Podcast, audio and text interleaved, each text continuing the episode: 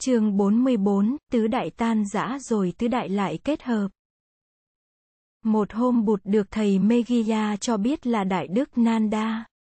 Em cùng cha khác mẹ với bụt, không cảm thấy thoải mái và hạnh phúc trong đời sống xuất gia.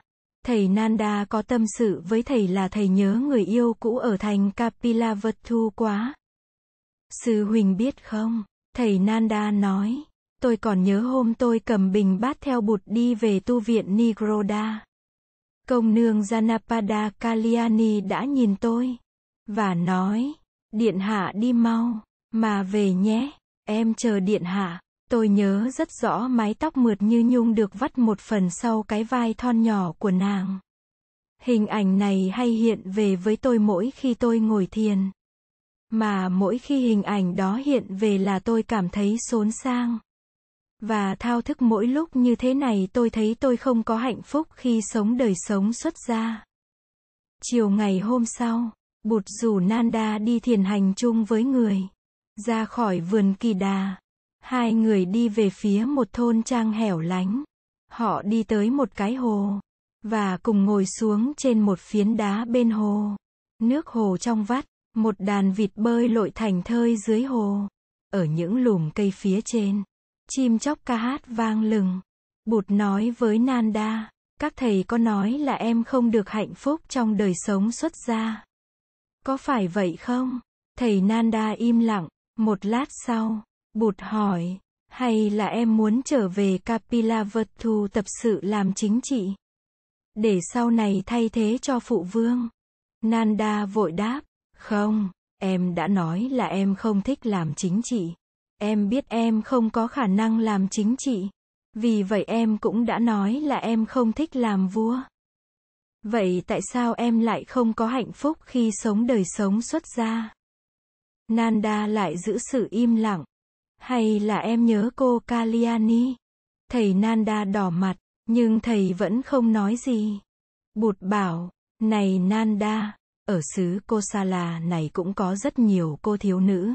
Mà nhan sắc còn mặn. Mà hơn cả cô Kalyani của em.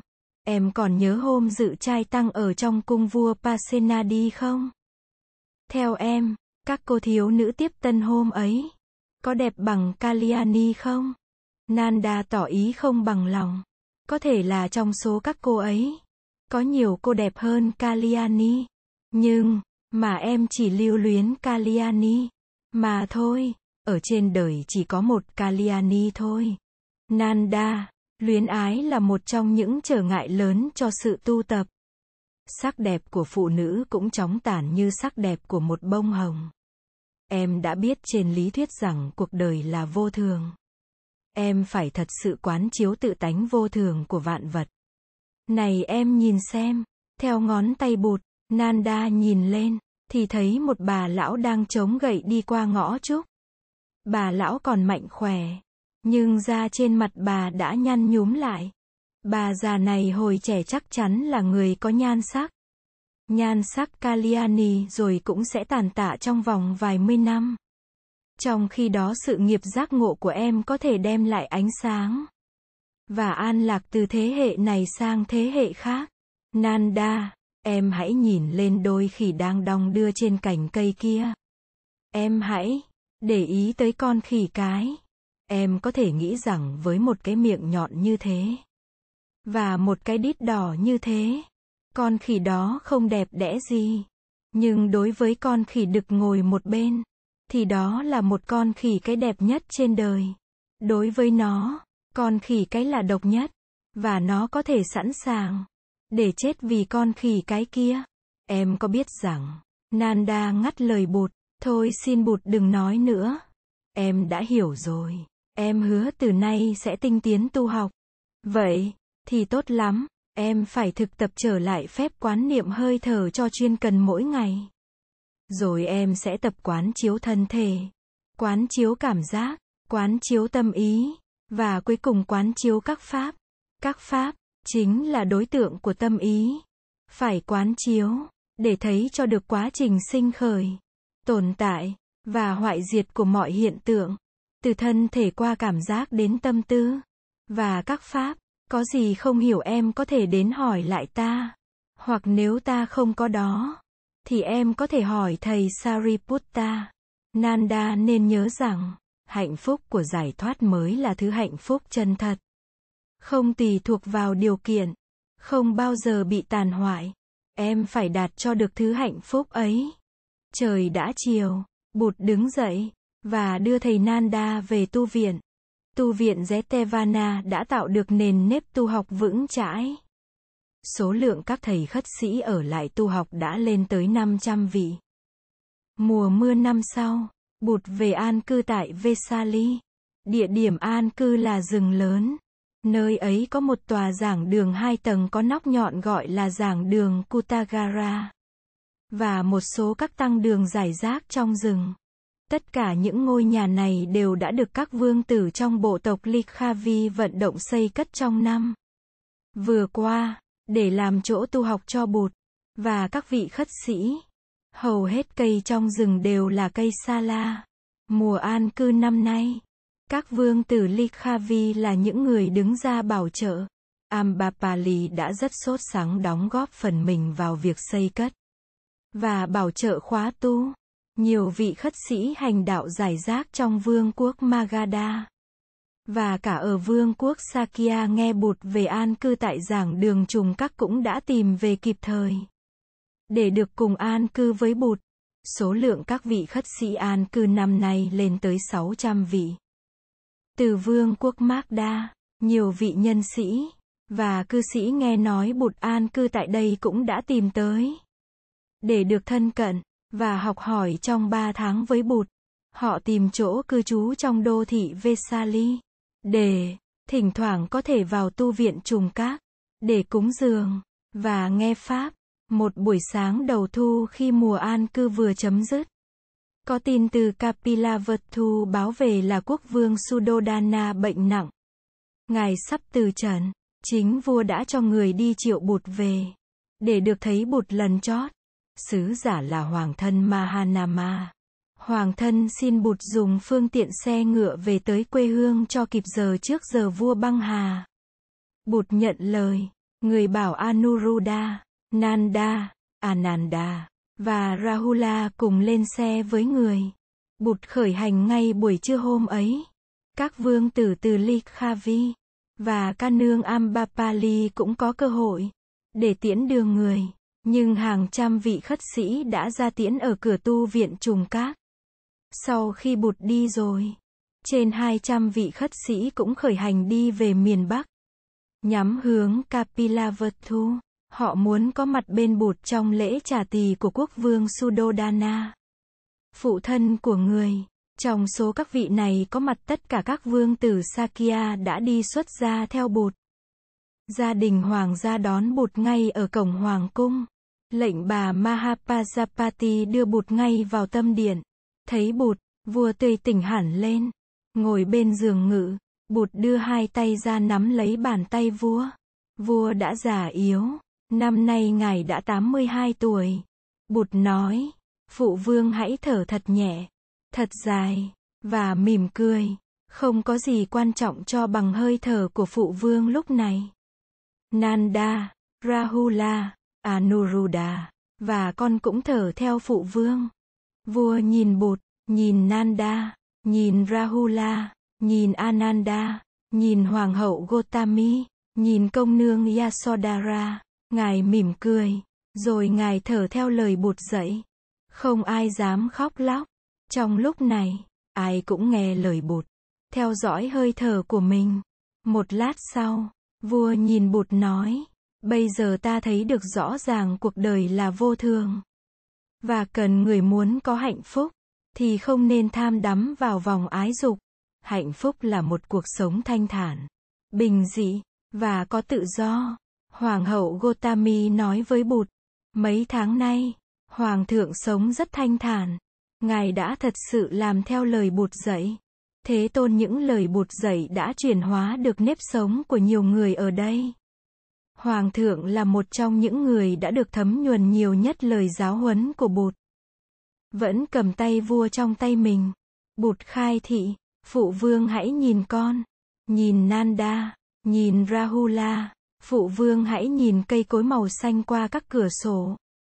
Sự sống còn tiếp tục, sự sống vẫn còn, thì phụ vương vẫn còn. Phụ vương vẫn còn tiếp tục sống trong con, trong Nanda, trong Rahula, trong tất cả mọi loài. Xác thân hiện thời là do tứ đại kết hợp. Tứ đại tan rã rồi kết hợp hoài hoài. Phụ vương đừng có vì sự tan rã của một thân tứ đại. Mà nghĩ rằng sự sống chết có thể ràng buộc được ta. Sắc thân của Rahula đây cũng là sắc thân của phụ vương vậy. Bụt ra hiệu cho Rahula lại gần. Và bảo Rahula nắm lấy tay của ông nội trong hai tay mình. Một nụ cười rất tươi nở trên môi của vị quốc vương sắp băng hà. Vua đã hiểu được lời nói của bụt. Vua có vẻ không còn sợ sự sống chết nữa. Bên giường ngự lúc đó, các vị cận thần cũng đều có mặt. Một lúc sau, vua ra hiệu cho các vị cận thần lại gần. Vua nói với họ, các khanh, có thể là trong thời gian cùng làm việc nước, trẫm đã có làm những điều lầm lỗi khiến các khanh phiền lòng. Trước khi nhắm mắt, trẫm muốn các khanh tha thứ cho trẫm. Giọng vua yếu ớt, các quan đều khóc. Hoàng thân Mahanama, quỳ xuống bên gối. Tâu, tâu bệ hạ, bệ hạ là một ông vua có đức khoan dung, và công bình lớn nhất trên đời. Các quan trong triều không ai có lòng oán trách bệ hạ. Vua nói, nhân có đủ mọi người ở đây. Xin bụt, và các quan sắp xếp việc cử người thay thế cho trẫm. Để trị nước, trẫm tin nơi sự sáng suốt của bụt, và của mọi người.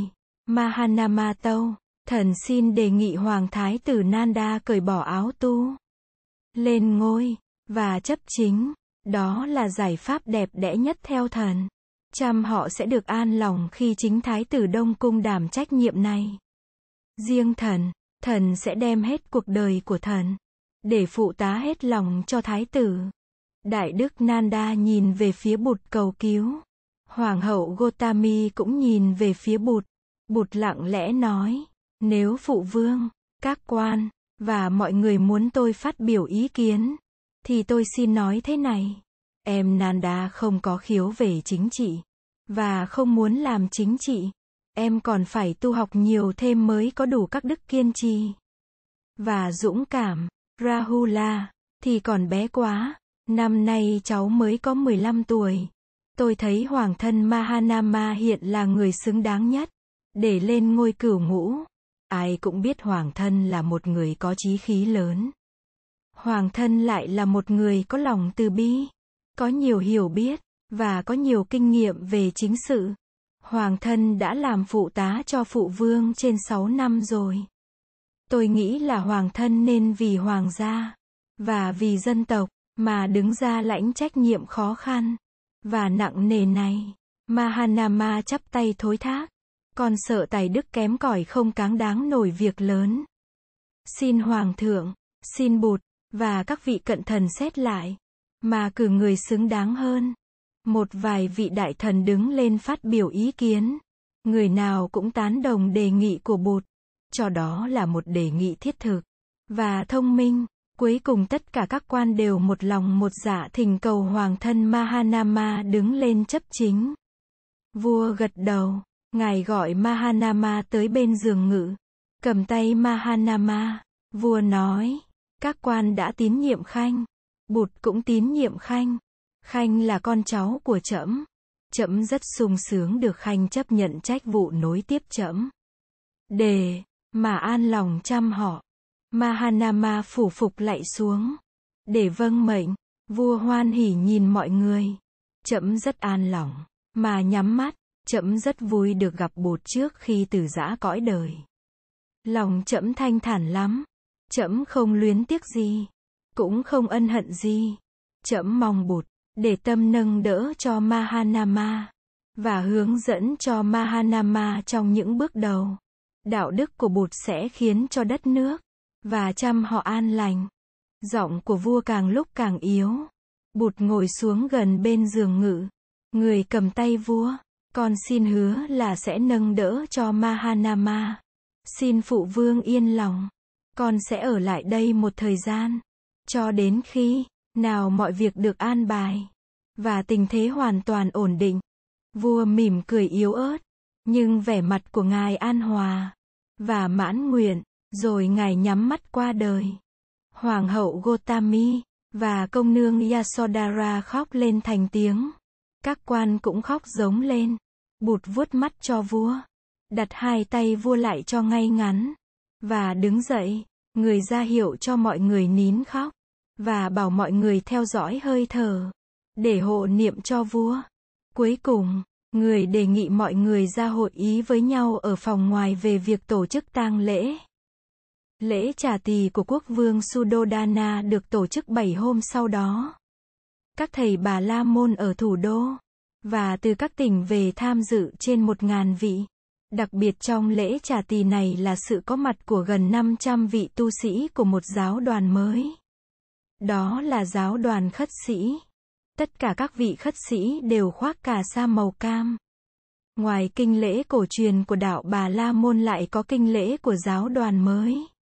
Các vị khất sĩ đã trì tụng kinh bốn sự thật, kinh lửa, kinh vô thường, kinh nhân duyên, và sau hết là ba lời quay về nương tựa. Kinh tụng toàn bằng tiếng Magadha, ngôn ngữ miền đông lưu vực sông Ganga. Nên tất cả quần chúng tham dự đều nghe, và hiểu rõ. Bụt đứng lên đi ba vòng quanh hỏa đàn rồi tự tay châm lửa cho hỏa đàn. Trước khi châm lửa, người nói, sinh, già, bệnh, và chết là những gì phải xảy đến cho tất cả mọi người. Chúng ta phải nghĩ đến sinh, già, bệnh, và chết trong đời sống hàng ngày. Để đừng bị chìm đắm trong dục vọng. Để sống an lạc, thành thơi, và làm cho cuộc đời chung quanh bớt khổ. Sinh, già, bệnh, và chết cũng là lý thường nhiên. Người đạt đạo có thể đạt tới trạng thái thản nhiên trước sinh già, bệnh, và chết, trong tự tính của vạn pháp. Không có gì sinh, không có gì diệt, không có gì còn, không có gì mất, không có gì thêm, không có gì bớt. Hỏa đàn bốc cháy phần phật, có tiếng chiêng tiếng trống hòa lẫn với tiếng tụng kinh trầm bổng. Dân chúng Kapilavatthu tới lễ trà tỳ rất đông. Họ biết hôm nay, chính Bụt sẽ châm lửa cho hỏa đàn. Sau lễ đăng quang của Mahanama, Bụt còn ở lại giáo hóa một thời gian ba tháng tại Kapilavatthu.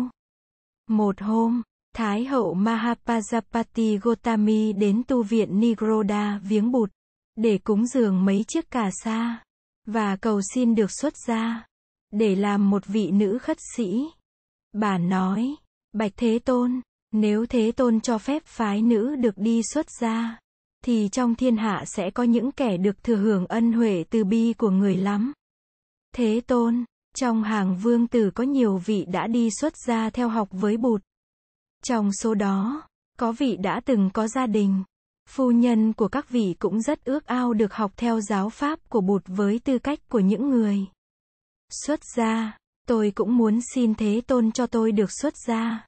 Đó là niềm vui lớn nhất mà tôi mong mỏi. Sau khi Thượng Hoàng đã từ bỏ cuộc đời, bụt lặng thinh, một lát sau, người nói, không được đâu, lệnh bà Gotami, bà Pajapati cầu khẩn, tôi biết đây là một điều khó cho Đức Thế Tôn. Thế Tôn chấp thuận cho người nữ xuất gia, thì thế nào cũng có sự chống đối trong xã hội. Nhưng tôi nghĩ là Bụt sẽ không e ngại gì sự chống đối đó. Bụt lại lặng thinh, rồi người nói, Tại Rajagaha cũng đã có những người phụ nữ muốn xin xuất gia. Nhưng con nói rằng, chưa đến lúc, con thấy hiện chưa có đủ điều kiện để nhận cho người nữ xuất gia. Ba lần thỉnh cầu, ba lần bụt không chấp thuận. Hoàng hậu Gotami buồn bã dã từ bụt. Bà trở về cung, và than thở với lệnh bà Yasodhara. Mấy hôm sau, bụt lên đường trở về Vesali. Tới Vesali, người cư trú tại tu viện trùng các. Trong khi đó, bà Gotami đi tập hợp những người phụ nữ có ý chí xuất gia lại. Trong đó có cả những thanh nữ muốn theo gương nam giới đi xuất gia.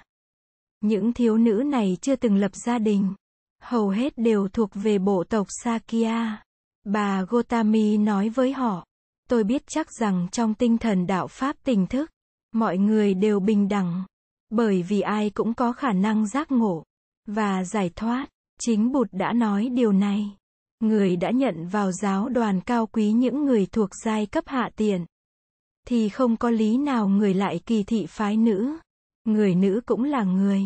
Người nữ cũng có thể đạt tới giác ngộ và giải thoát. Vậy thì không có lý do gì mà chúng ta lại không được đối xử bình đẳng. Tôi đề nghị là chúng ta nên tự ý xuống tóc, cởi bỏ mọi đồ trang sức và khoác y vàng lên người.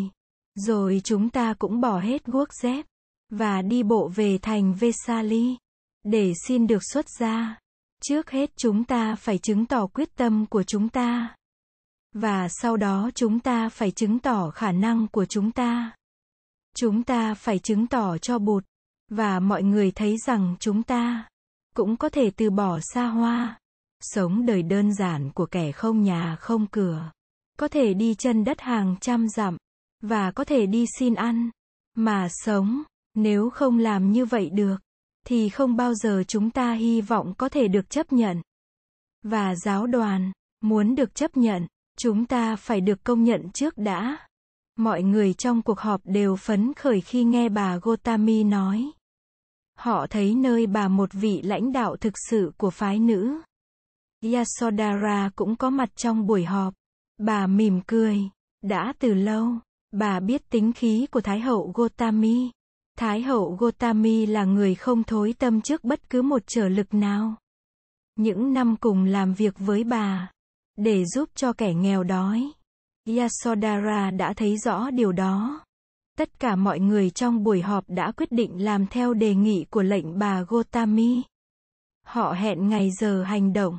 Bà Gotami nói với Yasodhara, Gopur, con hãy thong thả, đừng đi theo ta trong chuyến này. Không có con kỳ này, tình trạng có thể ít khó khăn hơn. Chừng nào ta thành công con sẽ đi theo sau cũng không muộn. Goper lĩnh hội ý, bà mỉm cười nhìn hoàng hậu.